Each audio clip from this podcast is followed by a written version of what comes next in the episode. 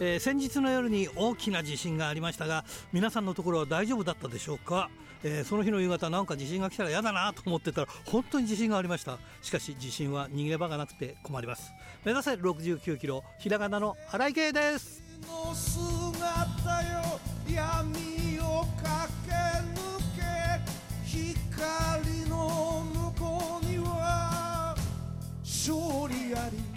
えー、地震の後にね改めて防災グッズをこう確認したんですが明かりとかいろいろはあるんですけど食料の買い置きがなかったんですよね。だからやっぱり食料の買い置きは必要ですね。それもねなんかね火使わないやつがいいよね。火使えないかもしれないからね。ということでまあ大変ですけど皆さん頑張りましょう。ということで今週はまずはこちらからです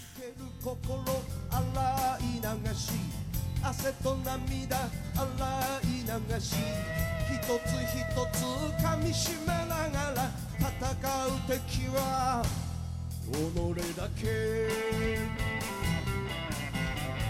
チャンピオンベルトだけじゃない大事なものにさあ今日のゲストはこの方です。佐賀選手です。こんばんは。はい、こんばんは。皆様どうもこんばんは。プロレスリングバサラスパーキーの坂田と申します。皆様よろしくお願いします。はい、よろしくお願いします。僕はあの何回も試合は見てるんですけど、あ、本当ですか？ありがとうございます。うん、名前が非常にインパクトありますよね、サガトってね。ああ、そうです。これ結構よく言われるというか、うん、まあそうですね。なんか英語であれも珍しいですし、まあサガトって、うん、結構珍しいとなんかよく。ねなんかインパクト残るんですよね、ねサガトってね。はい、ああ忘れないんだよね。はい、あんまりない名前なんで、多分 まあまあ、覚えやすいかとは。いや、まあ、もちろんだから、プロなんで、覚えやすい名前をつけないとだめですよね、はい、逆に言うとね、まあそうね、インパクトがあってね。はい、でこの本名結構地味なんで、あそうなんですか、はい、あのプロレスの名前ぐらいは派手にというか。まあそんな感じですね、はい、でもこれ、あの最初、なんか会議会議派みたいな感じでやってたじゃないですか。ああ、そうですね。うん、で、なんかサガトって名前がぴったりなんだけど、はい、その今はだからその、そのイメージもあるんだけど、やっぱりちょっとか、はい、変化してきてるんでしょ？まあ、そうですね、あの前は僕あの、まあ、ご存知ない方に説明しますと、はい、デビュー当初は、まあかいまあ、いわゆる怪奇派として、こ顔にペイントして、はいはいはい、で結構その、なんか、本当、昭和の会見はそのブッチャーと、アブドザ・ブッチャーとかシークみたいな噛みつきとか反則とか結構やってたんですけど、はい、まあ今はあんまそういうのしなくて、うん、どっちかというとまあ、まあ力任せにぶん殴ったり投げたりとか、うん、だいぶスタイルは変わりましたね、自分で言うのもあるんですけど。なるほど、ただしその見た目はそんなに変えてないんですよ、しょ？そうでも見た目もだいぶ変わりました、ね、変わりました？コスチュームとか。あの今マスクかぶってるんで僕。うん、あはいはいはい。そうなんですよ。で多分見た目がだいぶ変わりますね、自分で言うのもあれですけど。このマスクも相当怪奇派っぽくないですか？そうですね、うん、確かに、正直言えば怪奇派っぽいなと思って。そうだよね。はい、はい。うん。いや、でも今変わってきて、はい、どうですか、今、デビューして約う9年、10年目？そう9年ですね、今、まあ、来年の1月で、まあ、10年になるんで、はいなるほど。はい、もう9年ですね。どうですか、今、その、今はバサラに席を置いてるんですけど、まあ、はい、バサラ所属になってどうですか、この辺は楽しいですか、いろいろ伸び伸びやってらっしゃるみたいですが。そうですね、伸び伸びというか、うん、僕、前いたのがあのユニオンプロレスという団体ではいはい、でユニオンにいたのが僕、実はあの2年、3年ぐらいしかいなかったんですよ。あはい、13年にユニオンでデビューしまして、はいでその2年後の15年の10月かな、はい、に解散しちゃったんで、はい、だからユニオンの時そんなに実はなかったんですよ。ああ、そうだよね、そういえば。はい、だだから、そうなんです、でその時はまあ楽しくなかったとかじゃなくて、まあ、正直に言えばそのなんか余裕がなかったんですよ、自分に。ああ、でもユニオンって結構楽しいっていうか、そのバカバカしいくらい楽しいところもあるじゃないですか、いろいろな意味で。あ多分今思い出すと、それ楽しかったんですけども、うんうん、僕は本当にそんなに余裕なかったんで、余裕なくて、うんうん、まあ、あまりやっぱデビューして多分2、3年とやっぱ選手って大体の人って余裕ない、いっぱいいっぱいになっちゃうんで、うん、だからそれで僕はなんかしばらく、まあ、そうだ、なんかこう、もがいてた感じで、で、バサラの最初の1年もちょっとこう、なんか、ちょっとこう、もがいてた感じだったんですけど、はい。まあ、どっかしらでなんかこう、急に、なんか、あなんか、なんか肩の力抜けたなっていう感覚があって、おはいはいはいはい。そこからなんかこう、結構今、伸び伸びとやれて、うん。で、まあちょっと、まあその前前にいたところ、ユニットのところで、ちょっと一回窮屈になったところ、また、まあそこ抜けて、今、なんかあのー中津亮太のいるスパーキーに入った時から、はい。また、伸び伸びとやらせてもらってます。そういう意味ではまあまああのー戦闘民族って言ってるくらいだからバサラはぴったりぴったり合ってるのかもしれないね。いろんないろんなキャラクターの方がいるし、まあそうですね、それこそさっきの戦闘ミドルの小高勇さんが、あのいるユニットですよね。うん、あのまあ、まあ、本当に結構、まあ、まあ、バサラって歌舞伎ものっていう意味じゃないですか。そうそうそうですね。だからけ、もうまあ、本当にそういう意味で結構自由人しかいないっていうか、うん。まあまあ自由な連中ばっかなんで、うん。そうですね、楽しくやらせてもらってます。ああ。どうですか？あのーコロナで大変困ったこととかはないですか？ああ、とまあ、とりあえず、まあ、とにかくまあ試合がなくなったことですね。ああそうですよね。そうですね、結構僕、他団体の試合が多くて、ああなるほど。まあ、まあ、まあ、まあ、多いって言っても、まあ、それこそ、なんか、伊沢さんとかに比べたら少ない方なんですけど、うん。結構、そのレギュラーでマスク持ってる団体とか、うん。あとなんかこう、運よくなんかこう、連戦とかはいはいはあい。ある時があって、それこそ、はじ最初、緊急宣言出た翌月の5月のゴールデンウィークは、まあ、今だから言うんですけど、ゴールデンウィーク、全部試合やったんですよ。うわあすごいですねそれね28前日28から5日まで全部仕上がったんですよ。うわすごいでしかもその、昼夜の時もあったんで、あダブルヘッダはい、もあったんで、めちゃくちゃ試合一発、よっしゃ、頑張るぞと思った瞬間にそうだったんで、え 結構心折れましたね。あそう 折れそうになりましたね。そうだよね。うん、はいでも、あのーコロナになってからね皆さんいろんなことを考え始めて映像で配信したりとかはいはいはい。そういうようなことやるようになったじゃないですか。あ、そうですね。どうですか？やっぱり映像で配信したりとかするとやっぱ戦い方を変えたりとか見せ方って違ってくるんでしょうかね？ああ、多あんまり分そうですね、僕がその配信マッチ系、やらない。この期間中出てなかった出てなかったんで、はい。えーなかったんですけど、だから結構僕もともと別のやつで配信マッチ的なやつとか、うんそのもともとコロナ前からそういう系の試合とかやってたりしたんで、はい。やっぱ多分特別にやっぱ感じることがあったりしますね、やっぱ。ああなるほどですね。それこそあのバサラのあの僕らプロデュースバサラのお店があるんですよ、新宿の。方はいはいはいはい。にフラッチっていう。はい。そこでなんかそのなんか配信の飲み会っていうか、そのなんかこう飲みイベントみたいなやつもなんかやっぱ、うん。まあ不思議です不思議な感じなんですけど、やっぱあこういう形もあるんだなってのはやっぱ、ああなるほどね。ああ面白いなって。うんありますね。いやだからそのコロナっていうのはね悪いことばっかりなんだけどままあ一つ一つはでも考えるっていうことを我々にね、はいうん、その中でも生きていかなきゃいけないから考えるってことをね一つこう提起してくれたっていうのはありますよね。はい、それは本当にありますね。うん、やっぱりそんな中でもやっぱりその他団体上がるってことはやっぱり何かで呼ばれなきゃいけないわけですからね。はい、そのね。人より目立つなりとか、はい、うん、そういうことですもんね。売り売りなんですか？坂戸選手の売りっていうのはそういう意味で正は。あー 正直やっぱ僕前、それこそ前の売りが、うん会計派ってうん、少ないんですよ、やっぱ今。ああなるほど。日本、特に日本人では。うんその中でやっぱ珍しく、あなんか変な、なんか、会計派がいるんだって言って、呼んでく、一回そのなんか、うんえー、このやつになって呼んでくれたりして、うんそこから結構レギュラーで呼んでくれたりとかもしてくれるんで、だからまあ、そういう意味でインパクトを残してくれ、残せるようにはなりましたね。なるほどですね。そ。れこそあの、結構僕、子供が多い会場がすごく多くて、あ人気者？子供の？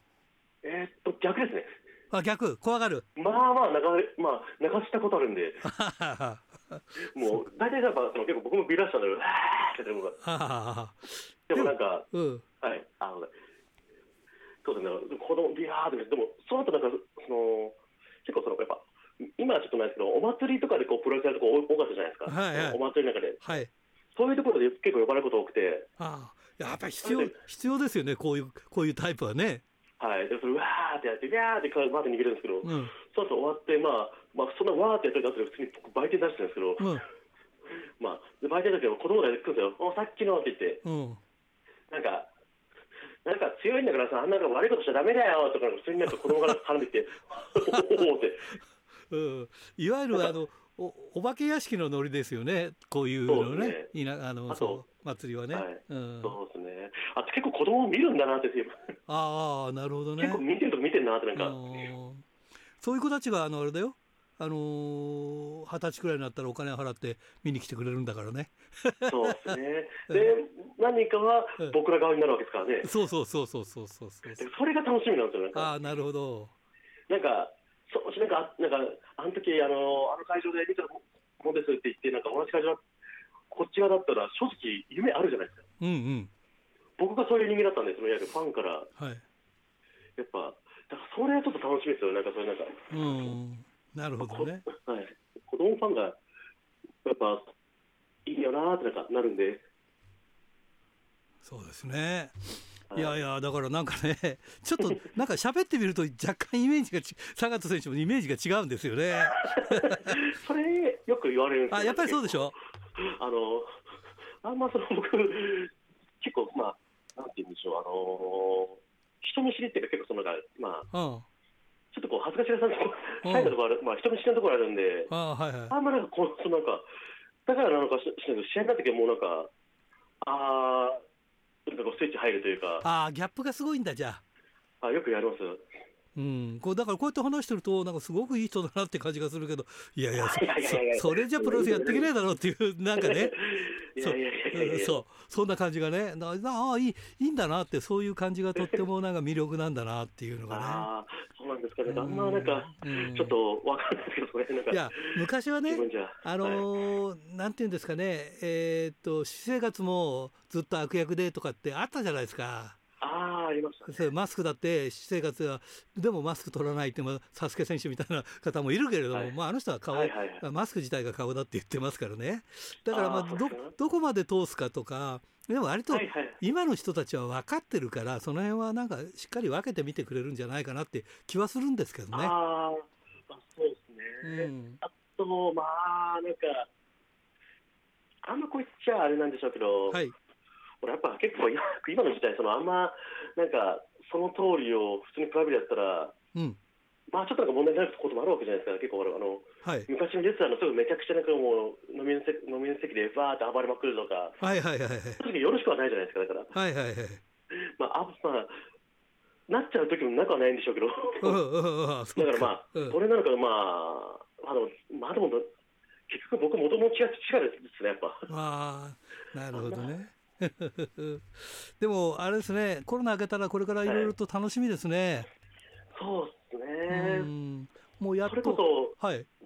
さっき言った、その、お祭りプロレスがやっぱ、もうコロナ中、一切できなかったんで。ああ、そうか、そうか、そうか、そうか。やっぱそれがね、僕、すごい楽しみなんですよ、やっぱ。触れ合うことが。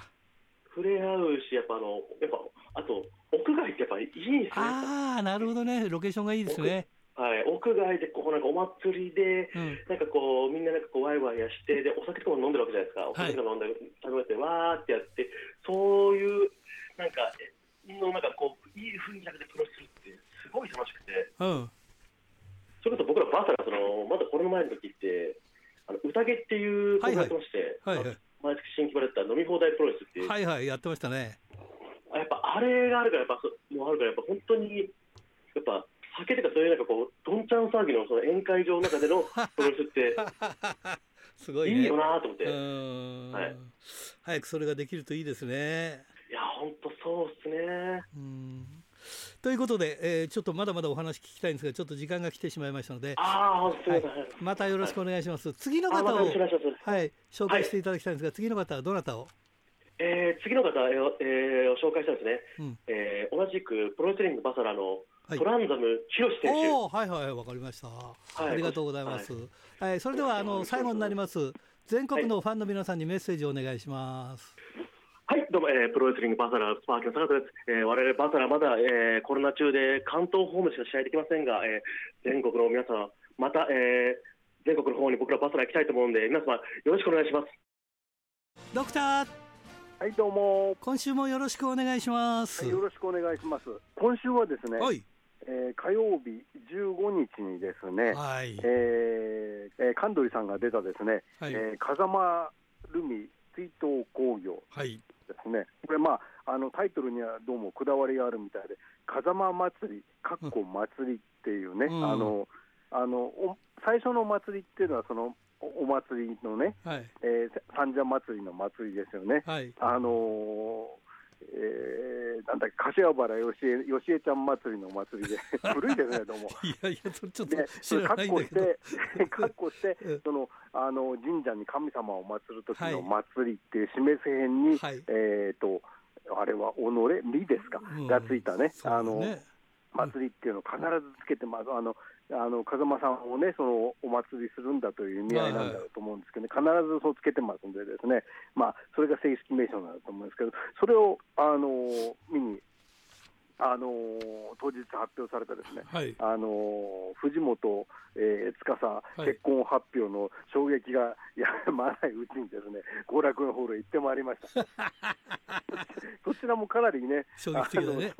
衝撃っていうか、まあ、僕、そんなにファンでもないですけども、やっぱりびっくりはしましたよね、まあ、とりあえずそういうことですね、はい、まあ、その衝撃あの、衝撃っていうのはどういう意味だって書いてる人もいましたけれども、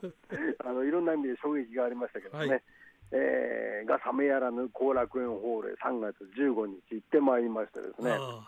まあ、その風間ルミ追悼興行っていうのは、まあ、カードをね、あのあらかじめ発表されたあのカードを見たときに、はい。えー、第1試合がその13人参加の、えー、バトルロイヤル、はい、まあえー、ジャガーさんとかね、京吾さんとかから始まって、えー、旧姓広田桜選手とか、あとは松本美也子さんとか、チェリーとか、チェリーさんとかがね、出るっていうのは、追悼、えーと、バトルロイヤルと、はい、それから第2試合が、えー、天竜プロレスリング提供の、えー、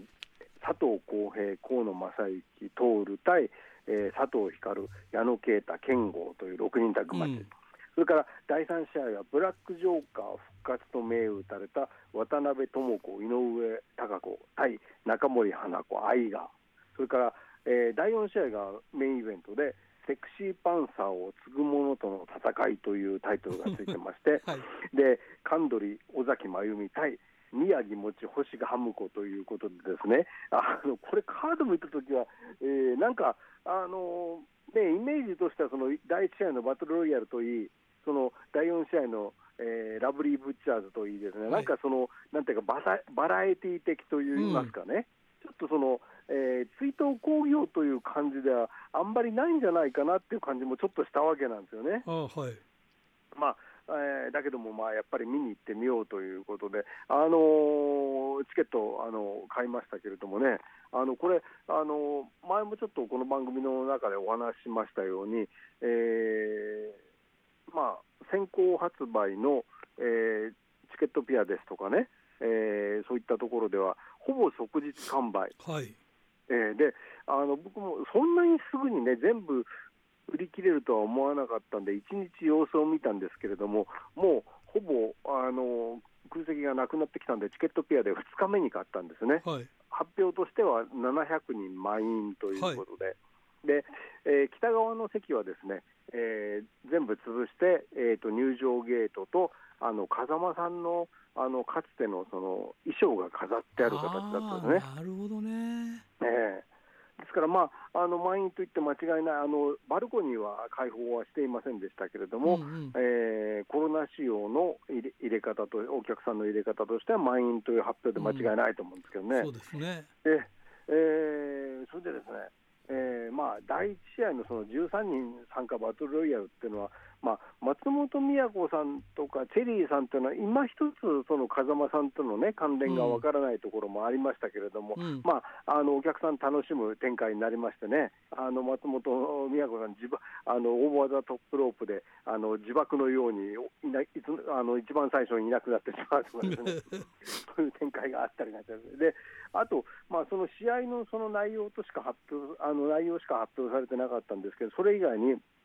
あの間にトークショーが挟まりましてね、はい、でえー、ブルー中野さんで、聞き手が、えー、パンチ田原さんというトークショーが 1,、つ目に入りまして、で2つ目には、えーまあ、第2試合の後にはその、えー、旧 LLPWJ でですね、はい、あのの皆さんがリングに上がって、で、えー、まあ、レオ北村さんと長嶋美智子さんが、えー、風間さんへ対しての手紙を読むというね、展開がありましたけれどもね、うん、で、えー、上がったそのレスラーの皆さん、ちょっとパッと見ではやっぱりわからない方もね、もう20年近く経ってるとわからない方もいらっしゃいましたけれども、例えばマイクを持って自己紹介と言われて、ですね一番最初にマイクを持ったのが、えー、元祖女子高生レスラーの佐藤めぐみです佐藤めぐみ選手って言いましたね、あの、はい、WAR のねあのリングにも、あの LLPW 提供試合として上がったりしてた時期がありましたけどね、はい、それから小川真子さんですとかね、うん、それからあの当時、えー、女子プロレス最小レスラーと言ってた渡部美穂選手、うん、マイクを持って、えー、当時、えー、最女子プロレス最小レスラー、えー、渡部美穂、さらに小さくなりましたっていう それから半田美希選手ね、あなるほどね。半田美希選手が出た時に、私の後ろの方であの女性ファンの方が、ああ、あんちゃんじゃないって言ってますけどね、うん、あのあんちゃんっていうのはあの、ジャパン女子時代のニックネームですね。うん、あんちゃんってあの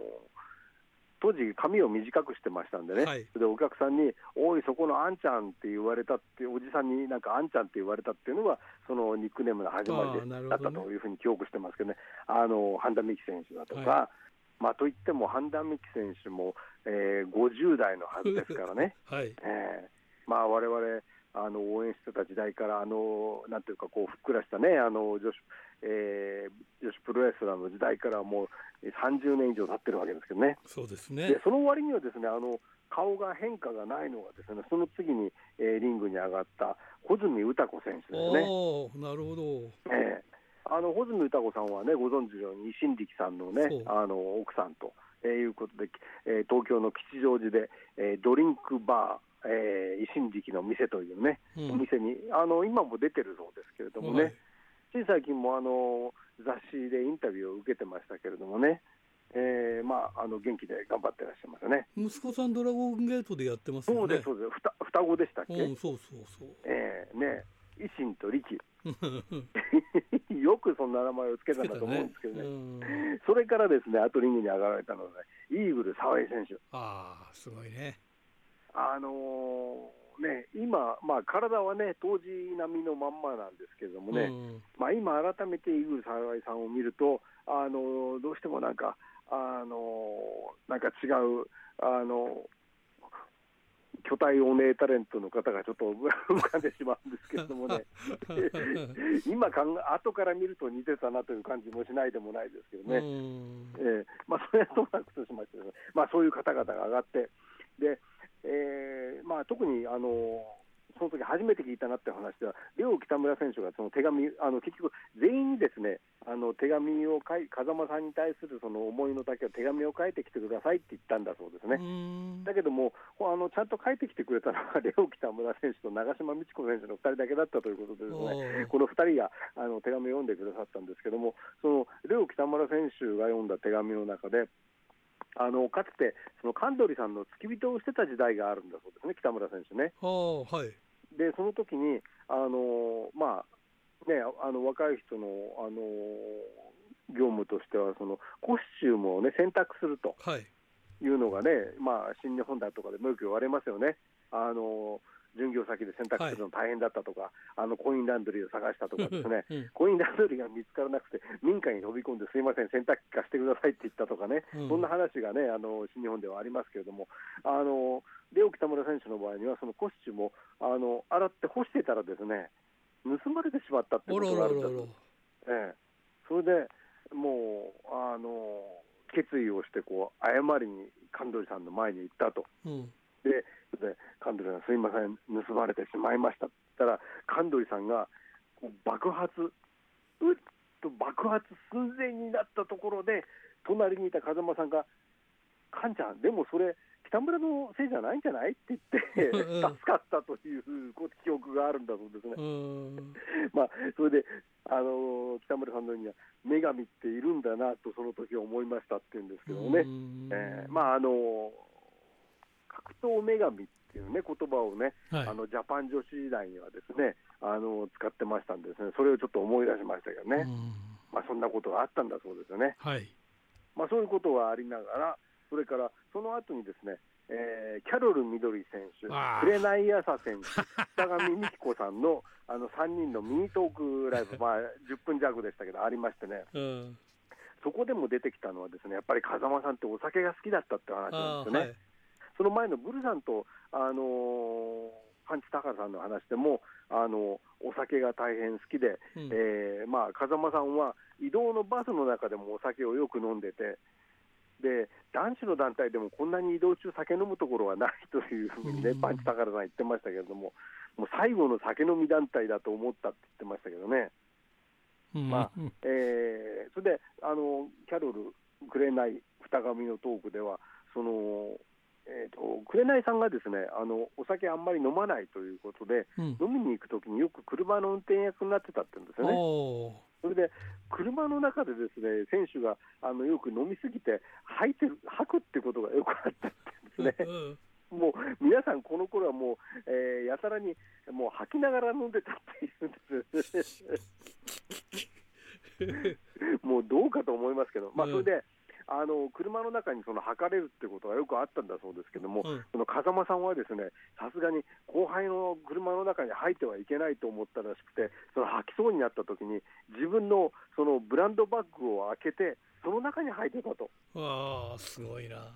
非常に後輩思い、まあ、それか、どこからか後輩思いっていうのもどうかと思うんです、まあ、そういう気遣いのできる方だって話なんですけどね。うん、はいえーまあ、それでですね、メインイベントなんですけども、えー、セクシーパンサーを継ぐ者の戦いって、あのまあ、そこで、あのラブリー・ブッチャーズの宮城もち、星ハムコさんたちが出てくるのちょっと今一つ、あの僕、ピンと最初来なかったんですけども、はいはい、そのえー、登場の時のですね VTR を見ると、あのラブリー・ブッチャーズのあのマネージャー役といいますかね、はい、あの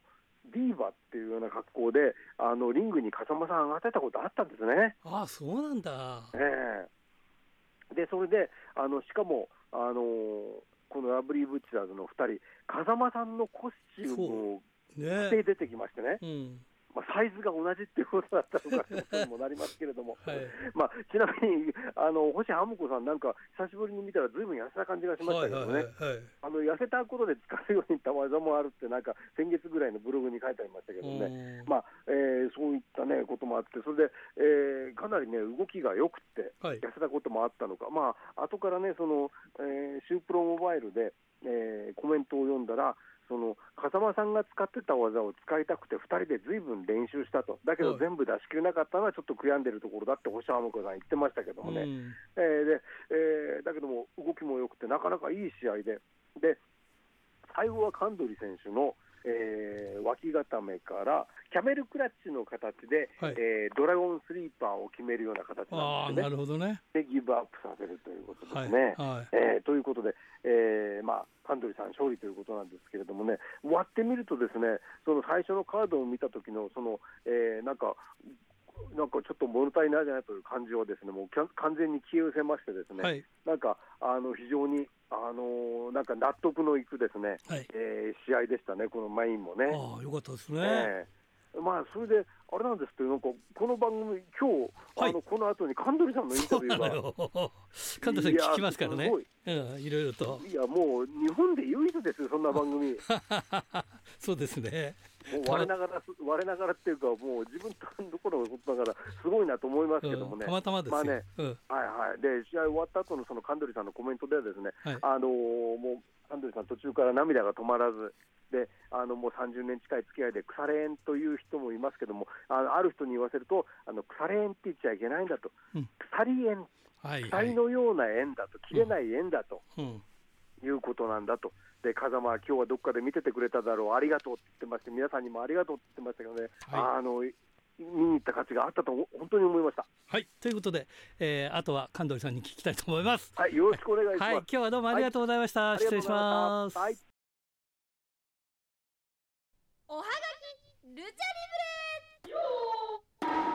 えー、白石区ラジオネーム豊田勲君からですね新井さんこんばんは、えー、90年代の WWF や WCW などで活躍したスコット・ホールが亡くなったそうですね。何でも関節の手術をした際に心臓発作を起こし急変したそうで、えー、既得状態だという話は聞いていましたがまさかそのまま亡くなってしまうとはとびっくりしました、えー、スコット・ホールといえば WWF では、えー、レーザーラモンとして活躍しこれはあのレーザーラモンえー、ハードゲイとかねリアルゲイとか言ってる RG とか HG だよね、えー、レスルマニアでのショーン・マイケルズとのラダーマッチが後のマネー・イン・ザ・バンクの原点ともいえる試合を行い WCW ではケビン・ナッシュやハルク・ホーガンとともに NWO を立ち上げムーブメントを起こしましたね。アルチューで何かと、えー、トラブルを起こし自分の派閥をひいきしていたイメージでしたが、えー、独特のキャラクターとプロレスのうまさが、えー、あっただけにもったいないなと思ってしまいますね。えー、そういえば数日前に新日などに参戦した息子のコディ・ホールは、えー、今は何をしているんでしょうかね。ご冥福をお祈りします。合唱。ということで、えー、全然関係ない話を書くとシュープロの表紙が印刷されたワンダーモーニングショット全12種がようやく揃いました。あすごいね。これ実際何があるのかもよく知らないんだけどさ、えまとめ買いするのは面白くないと思いファミマに行っては購入を繰り返しえー、11種類まで揃えたものの残りの1種類が見つからず休日を使って見つけてやるぞと息巻いていたのですが2店舗目であっけなく見つかりこのやる気を返してくれと思いました。各国賞という時でね。でこう後ろにねこうワンダのあの缶のこうあるんでね。俺缶コーヒー飲めないからさ。そうダメなのよ。まあまあそれ中身は関係ないのかもしれないけどだからコーヒー買うっていうこうなんかそういうのがないからね缶コーヒー飲めないの。甘いのとか嫌なの。甘くないのも嫌なの。うんそう。立てたコーヒーじゃないと嫌なの。生意気だね。はい富山県ラジオネーム高木克彦ちゃんからですね、えー、個人的には藤田和之の話題をしたいが新井さんはえー、藤田和之に全く興味がないからなかっこ笑いということで。いやないわけでもないんだよ。うん、ただ見てるところがねちょっと盛り上がって話があれば面白いんだけど。のは3月21日福岡大会で行われる GHC ヘビー級タイトルマッチ藤田和幸対田中将人が行われますが、えーと、タイトルマッチ以上に藤田和幸の無駄に礼儀正しい態度が面白いかっこ笑い、えー、今週の「週刊プロレス」でも、えー、礼儀正しい藤田和幸を取り上げてもいますが「えー、週刊プロレスでは触れていないですが退場する時にもアリーナのお客さんに頭を下げてありがとうございましたとお礼し、えー、入場ゲートに入る前に丁寧にベルトを掲げて、えー、後ろにありがとうございましたと言った後に丁寧に頭を下げてから入場ゲートに消えていったのには自分はずっと笑いが笑いがっぱなしだったからって笑い笑いっぱなしだったからっていうことですね。えー、リング上では品のない態度やマスコミ質問には圧が強くて雑な答え方だった藤田和之が、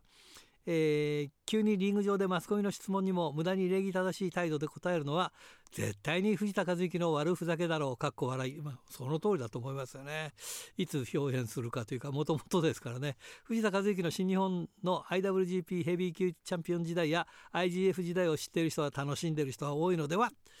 えー、藤田和幸で楽しんでるのは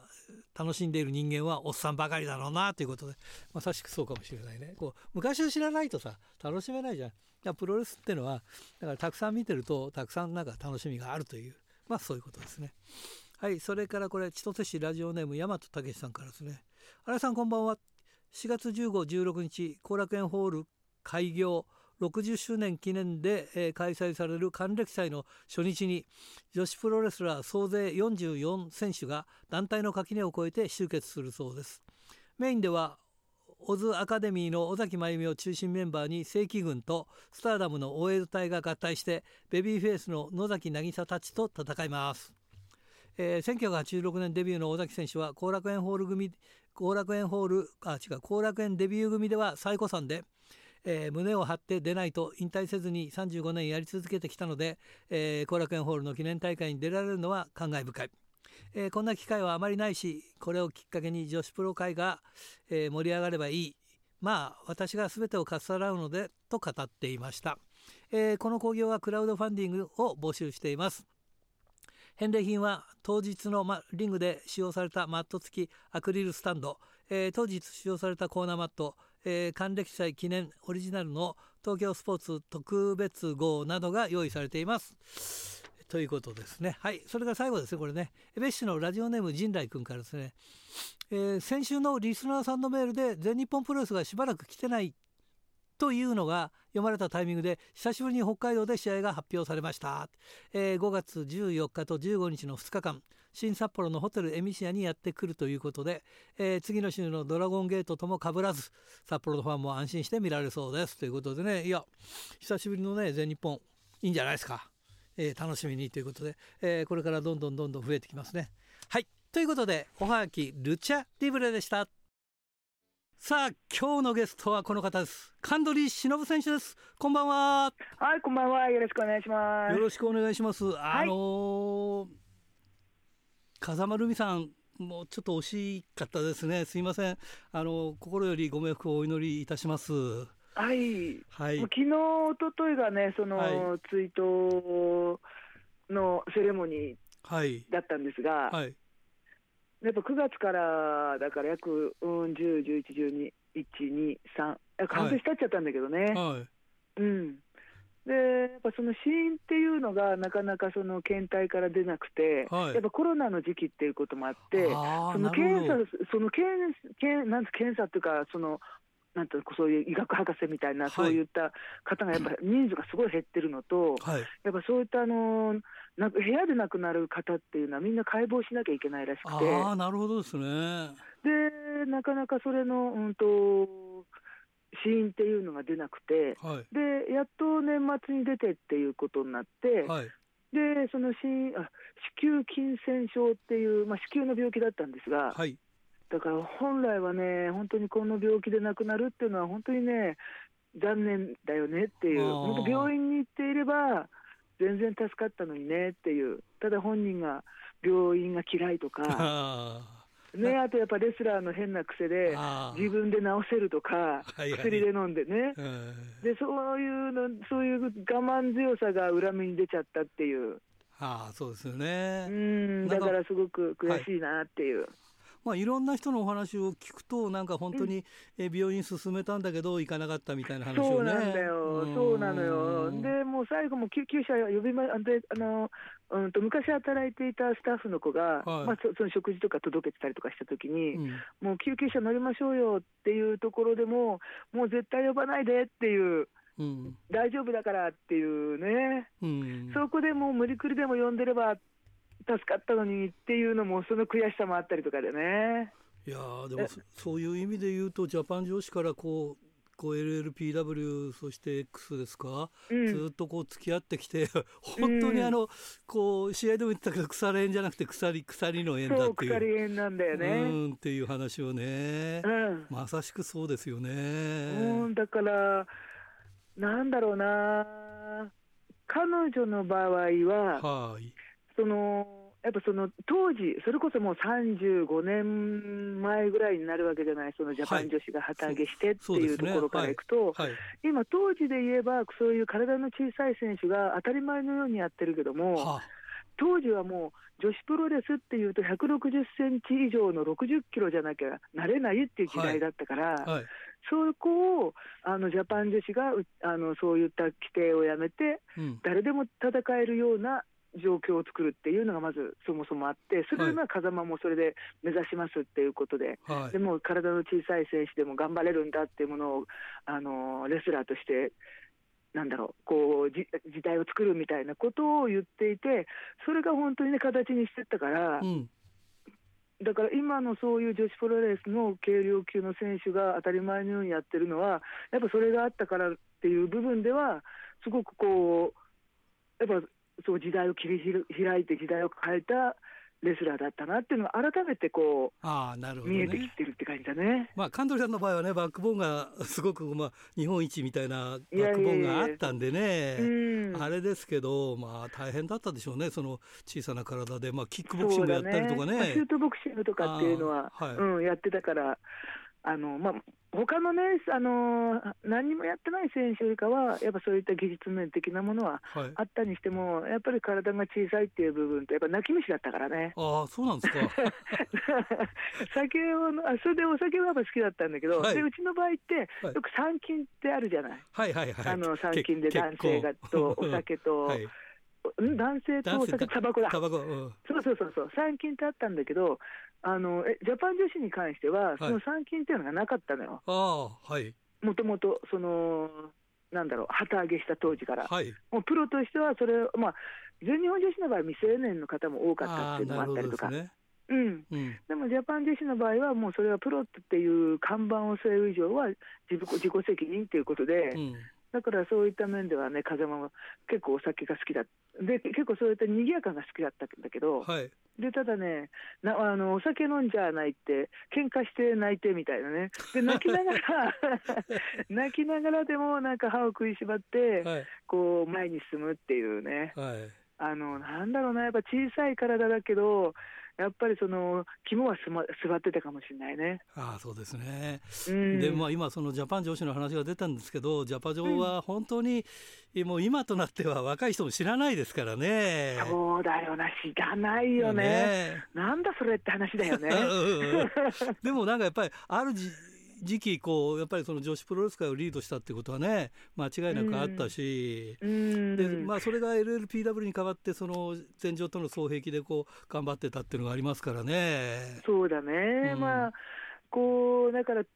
あのその時代時代が点としてったらそれをこうつなげて線にしてったら、はいであのしっかり見えるって感じだからね、一つずつ見るとやっぱ分からないわけじゃん、なんだそのジャパン女子とかさ、はい、それこそその対抗戦って言っても、そんな、なんだろう、あの団体のメンツなんていうのは、全く今の時代は考えられない話になるわけじゃない、はい、やっぱね、それぞれのチームでやってとかっていうのはあるけども、はい、そういった面では、点で見てったら分からないけど、それを線にしてったら、あそういうことなんだねっていう。謎解きゲームみたいな感じ。そうだね。でも、うん、僕らはその神取さんとね、うん、まあ、北斗の試合があったじゃないですか一騎打ちっていうのが、やっぱりもうドキドキしながらやっぱりこうなんかやっぱり女子プロの頂点を見せてくれたっていうかねで実際に現場も行って北海道から行って見てね、うん、で、うん、北斗選手にインタビュー取ったりとかね、うん、えー、してましたからね。いや本当にでもスリリングでしたね当時ね。あ当時はそういったやっぱりそのなんだろうそのそれぞれの団体っていうものに対しての思いとかっていうのが特にあったからね。はいうん。まあ、個人っていうところもあるんだけども、それ以上にやっぱその団体っていうメンツをかけてっていうのがね、うんうん、あったから、その辺は、それこそ見てる人たちもね、ワクワクドキドキっていう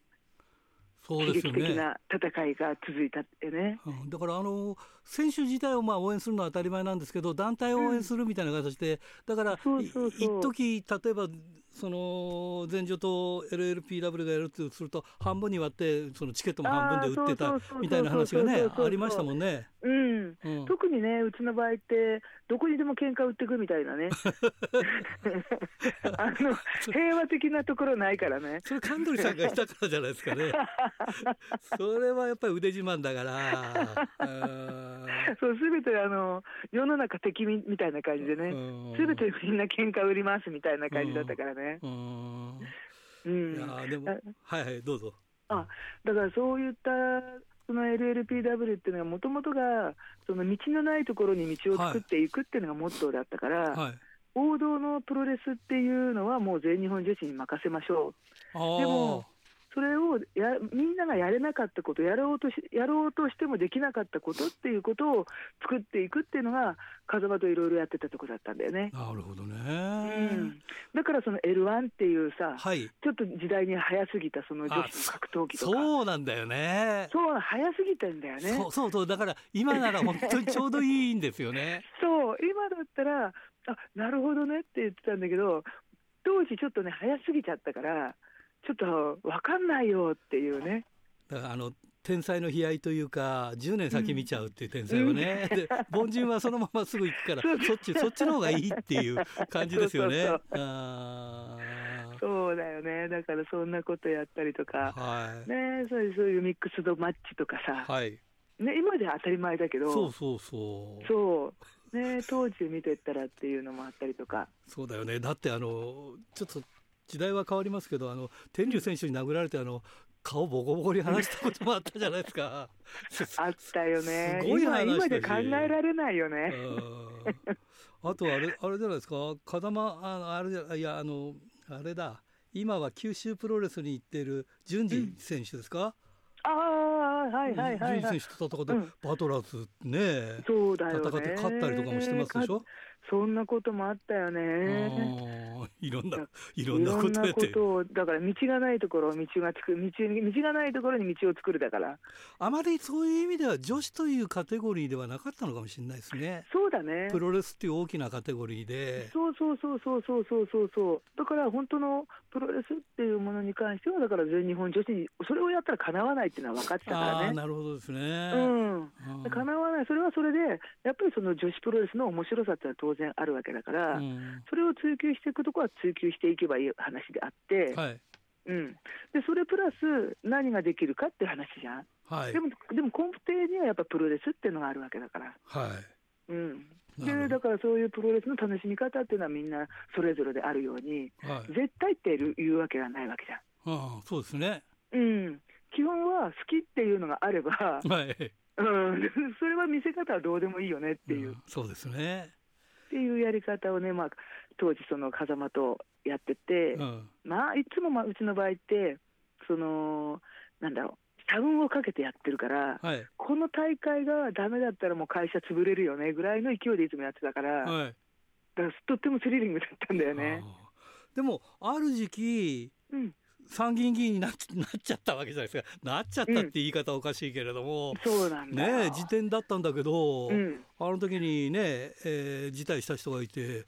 そうそうびっくり。繰り上げだった。繰り上げ当選してねびっくりしましたね。まあでもあれも、うん、だから本当は、だからね、あのえーと、自分引退してから、はい、プロレスを引退してから、やっぱりそういった、あのー、そう議員になって、はい、法律を作る側に行きたいなっていうことを言ってたの。はいはい、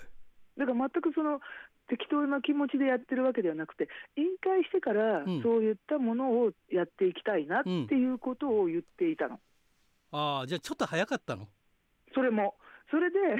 それの、そういう話をしていく中で、はい、そのえたまたまその時自民党の先生と親しい人がいて、はい、で引退した引退してからっていう言葉がはしょられて、はい、こいつやりたいんだってっていうところになってしまい、でそこから話がどんどん伝言ゲームだから、こうどんどん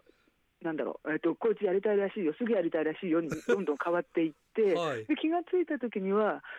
そのもう、なんだろう、うんと、断れない状態になっちゃったみたいな。そんな状況もあり、うん、でいやいやいやど、でその話した方も、だってお前言ったでしょ、やりたいって話になって、いや、言ったけど、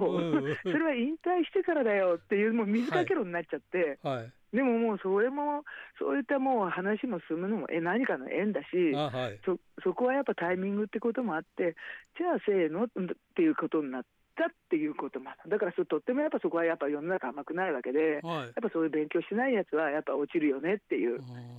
でもまあこの大変な時期もあのね風間さんと二人三脚でやられてね。そうそうそうそう。だからそういったなんだろう局面局面で、はい、だからいつもなんかこうお互いなんなんていうかな。あとやっぱ背中を押してくれてたっていうのは風間だったわけだし。はいでそのそうは言っても背中を押してても喧嘩ばっかりしてたんだけど、うん、でもやっぱりこうねあの目的に向かってっていうのはもあの一緒だったから、はい、で目的を達成していくっていう間柄だったんだけどね。なるほどねうんだからとってもなんかこうすごくなんだろうな、悔しいというか、残念というかね。そうですね、まだまだこれから先がいろいろ楽しいことがあったのにね。そうそう まだ20年は早いよ、この時代みたいな。そうそうそう。うん、さて、その先の話になりますが、うん、これから先、その LLPWX という形で、うんどうなんですか？何何をどういうふうにやっていくかとか、まあ、その辺のビジョンというかまたはたまたですね、うん、もう一度選挙に出るとか、そういうのがあるのかどうか。今は それはないな。それない今はまだそれはない。心配しないで。はい、でもやっぱさ、この2年3年で、大きく世の中変わってるわけじゃん。はい、そうです、そうです。うん。うん、だから、その世の中変わった中で、はい、当初持っていたその目的っていうものが、そこもやっぱりその時代に合わせていかないと、はい、ね、いくらやりたいって言っても時代が変わってしまったら取り残されるわけじゃない。はい、はいでこの時代っていうのはみんなが読めてない中で、でもそれをしっかりと読みながらやっていくっていうのが今の、なんだろう、やり方っていうのが今じゃない。はい、はい、そこをね、今ね、あのー、調整してるとこだね。なるほどね。でこうだって言ったって、うん、お前何言っちゃってんの？みたいな時代になってるわけじゃない。そうですね。うん。だからもうこれだけ世の中が変わってるから、うん、変わったものをいかにこうキャッチするかだと思うな。あとあれですね女子プロ自体もなんか質ちょっと変貌してきてませんか？昔から比べると。まあ、それはしょうがないよ。あそうですかね。いや、それは時代とともに。時代とともに変わるのはすべてなわけだから。はいはい。うん、それはね、それでもうそういう、うん、そういうものだって見ないとね。なるほどね。じゃあ、うん、昔のは昔が良かったというだけで、えー、今今は今のもがいいと。そうそうそうそうそうそうそう。そう、うん、そういう見方をしていかないと、はい、うん。あのー、なんだろう。あのなんだろうな対応できなくなるよね。ああそうですね。うん、うん、だと思う。いやすいません、うん、ありがとうございます。大変忙しいところね、いろいろお話を聞いて。いやいやいや、とんでもない、とんでもない、ま、なんか久々に。また機会があったら、えーね、お願いしたいんですけど、でもね、はい、一個だけちょっとお話したかったことがあって、あの北斗選手とあの一騎打ちやって勝った時あったじゃないですか、北斗選手に。えー、はいはいはい、はい、あれは、うんと両国だったから、うん、あの時勝ったのに、あの北斗が引退するっつっていいとこ全部北斗選手が持ってっちゃってあれはないよなと思ったの昔 せっかく勝ったのにリベンジで勝ったのにと思ったのに。意味ないよねみたいな、ね、うん、そうそうそう。それだけはちょっとねと思って思いました。当時見てて。まあね、まあそれもそれもあの一つの人生だよね。あそうですね。そう。それはそれはそれで、あのまあしょうがないだろうみたいな。はいということで、うん、えー、最後になります、はい、全国のファンの皆さんにメッセージをお願いします。おこれからまあ今ねまたコロナがこのマンボウだっけ、まん延防止法がね、解除されて、やっと少しずつね、時代あのこう動きが取れるようにはなってくると思うんですが、はい、まだまだね、時代が変化変わって変わっていく中、ぜひ皆さんもね、あの下を向かずに上を向いて頑張ってほしいと思います。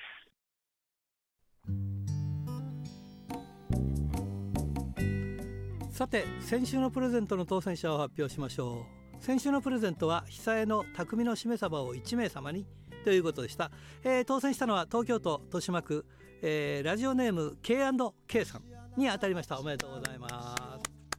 さて今週のプレゼントはモンドセレクション金賞を受賞した久江の匠のしめ鯖を1名様にプレゼントします。メールアドレスは rpro.hbc.co.jp ファックスは011-232-1287宛先は郵便番号060-8501どちらも HBC ラジオラジプロと書いてください。来週木曜日必着です。インターネットで聞く方は HBC をクリックしてください。ということでね。今日はね久しぶりに神取神取忍さんの声が聞けてねよかったですよ本当はねもっとねこうなんか2週とか3週にわたって話したかったんだけどなかなかね、えー、ビッグですからそうもいかないということでまた機会があったらやりたいと思います。ということでね北海道の方もいよいよ、えー、プロレスが熱くなってきまして、え、大日本それから全日本えドラゲート、え目白押しになってきます。あその間にあれですね吉田君の興行とか北斗が入りますんでぜひぜひ皆さん期待してください。ということでいつものようにお相手はひらがなの新井圭でした。でまた来週まで。さようなら。好きだってやっぱり見守るさ。いつも笑いながら会えるなんていつも前向きだけ